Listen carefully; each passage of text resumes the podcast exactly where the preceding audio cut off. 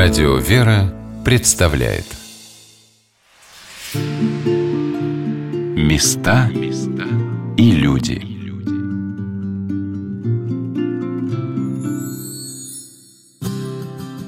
Сегодня на «Волнах Радио Вера» мы рассказываем о Курской духовной семинарии, о том, как в наше время проходит становление будущих священнослужителей, какими предметами и послушаниями заполнена их жизнь и обучение – Большую роль в процессе образования занимает участие воспитанников и преподавателей в межвузовских конференциях. Например, одной из интересных тем подобных встреч является тема «Наука и религия».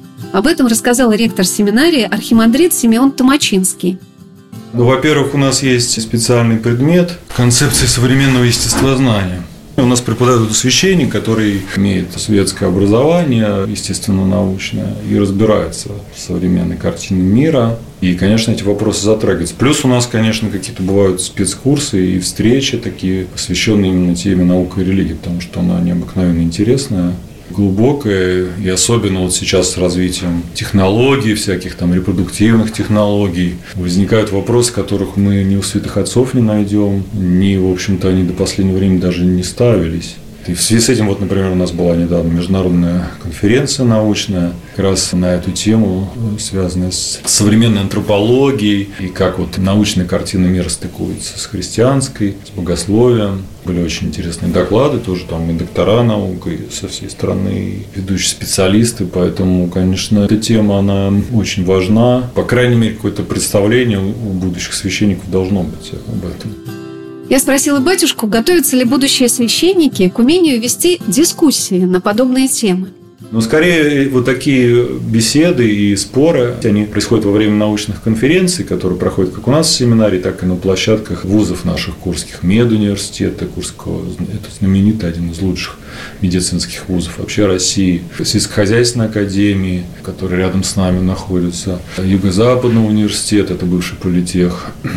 Вот, тоже это крупные, серьезные вузы, которые сами проводят какие-то такие конференции, нас приглашают, мы сотрудничаем, и вот в рамках этого, конечно, приходится и дискутировать, и самим во многом разбираться. Не скажу, что мы там на 100% всегда готовы отвечать на все вопросы, особенно вот связанные с медицинской тематикой, да, это сейчас вот как раз мы пытаемся вместе, не только мы в семинаре, а, собственно, вся церковь как-то пытается это осмыслить, и разные есть точки зрения. Потом бывают какие-то диспуты с светскими студентами на других площадках. Вот Славянское Содружество, например, такой лагерь летний ежегодно проводится, где самые лучшие студенты со всех концов России собираются. Ну и наши семинаристы тоже участвуют. И такая очень интересная площадка. Где-то неделю там они на берегу Черного моря, обычно где-то это под Сочи проходит.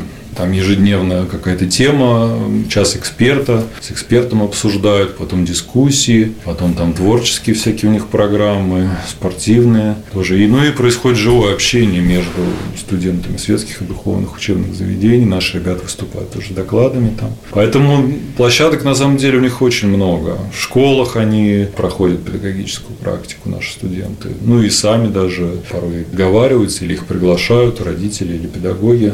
А дети порой такие вопросы задают, что взрослому даже в голову не придет. Поэтому вот, конечно, есть где оттачивать свою эрудицию и, ну, главное, ставить вопросы, хотя бы их, может быть, не всегда мы готовы ответить сто процентов, но понимать, что он есть, пытаться в этом разобраться, это уже очень важно. Так что наши студенты, мне кажется, такую боевую подготовку всестороннюю проходят. Я спросила выпускника духовной семинарии, воспитанника четвертого курса диакона Дмитрия Лавренчука о том, какую тему он выбрал для своей дипломной работы – Понятие смирения в монашеской письменности с 4 по 6 век. Можно сказать, что моя работа выросла из работы отца Павла Лезвунова, это бывший наш проректор по учебной части. У него тема, если я не ошибаюсь, кандидатской работы звучала понятие о смирении в монашеской письменности вот этих первых трех веков. Ну, собственно, вдохновившись его работой, уже перешли к золотому веку. Вот в этих частях актуальности работы я как раз и пишу, что, ну, смирение, собственно, и в наши дни актуально, а может быть и актуально как никогда, потому что, ну, в первую очередь нужно разобраться с тем, что это, что такое смирение, то есть что это, самоуничижение, самобичевание, или это все-таки какой-то умный путь такого сотворчества с Богом. Вот, надо попытаться защитить свое. Замечательно то, что будущие пастыри русской церкви находят отклик в своей душе для прояснения самых сложных духовных вопросов и понятий. Я спросила Дмитрия, какое из качеств, на его взгляд, должно быть свойственно в большей степени священнослужителю – знаете, тут даже не то, что для священника. Священник на самом деле это тоже человек с теми же, со всеми качествами. Просто у него несколько другая задача. Я думаю, что как священнику, так и всем нужно нам только терпение. Потому что, ну вот как сказано в книге Откровения Иоанна Богослова, и там терпение святых. Терпение – это вот такая добродетель, которую нам предстоит стяжать в своей жизни, потому что, ну, какие сейчас подвиги? Мы же не пойдем сейчас в, в пустыню или еще как-то. Вот мы спасаемся на своем месте. И если что-то не устраивает, нужно терпеть. Да, терпев, уже и получишь смирение, получишь смирение, получишь благодать. А вот как Дмитрий ответил на мой вопрос, что ждут от современного пастыря люди. Понимаете, каждый же человек, он же желает внимания к себе.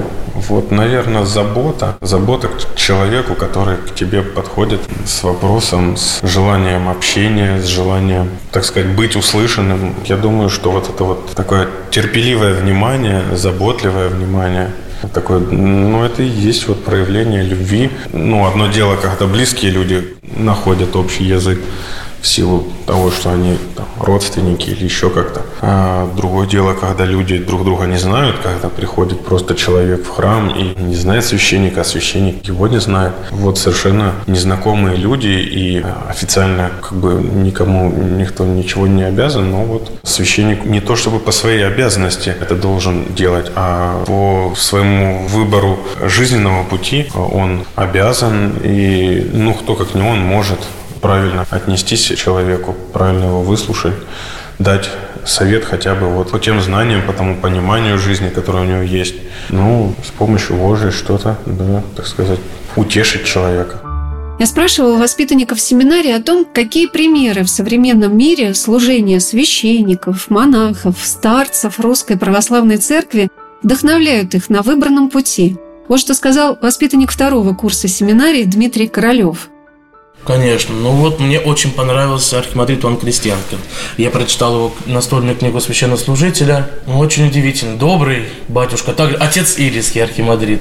Вот мы с ним общались, сейчас вот учусь в семинаре, мы там с одним батюшкой, это его духовный чадо, мы ездили с ним к нему, и много он нам рассказывал. Вот и он у меня как раз спрашивал там, а ты куда хочешь, там, Курская семинария, вот это хорошо, благословил меня сюда, значит, поступать. Является также ярким примером. Ну, очень много. Кирилл Павлов, пожалуйста пожалуйста. Их настолько много. Даже вот эти три мученика, Василий Ферапонт и Трофим, тоже являются для меня примером, потому что пострадать за веру, это, это вообще, это, это бесценно, наверное. Это самая высшая награда от Господа. Это пострадать за Христа. А вот какими мыслями поделился с нами диакон Дмитрий Лавренчук.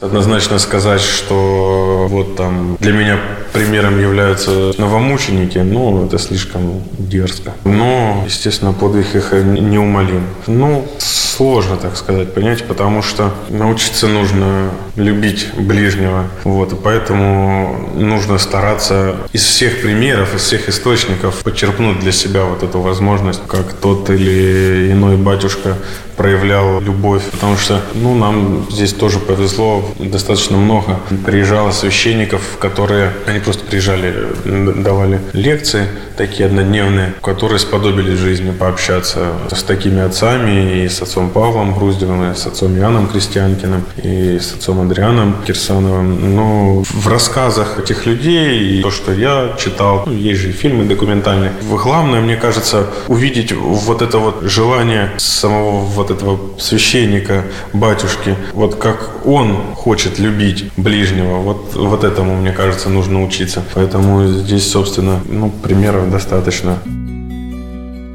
Думается, что какую-то часть экзамена по пасторскому и нравственному богословию воспитанники Курской православной духовной семинарии уже сдали. А оценки на их поприще будет ставить сама жизнь. Мы можем только порадоваться тому, что студенты духовных школ выбирают свою профессию, ориентируясь не на голоса времени, а на призвание Божие. Потому что, может быть, это единственное служение на земле, которое человек совершает всем своим сердцем, всей своей душою, всем разумением. Иначе нельзя. Господь тебя не услышит. И пусть у каждой духовной школы, училища, семинарии, академии – не истекает традиция записывать имена выпускников на почетных досках и памятных листах, потому что за каждым человеком, выбравшим духовное поприще, идет целый отряд, а может быть полк или целая армия преданных воинов, верных сынов и дочерей Русской Православной Церкви, которая устоит при любых испытаниях. Христос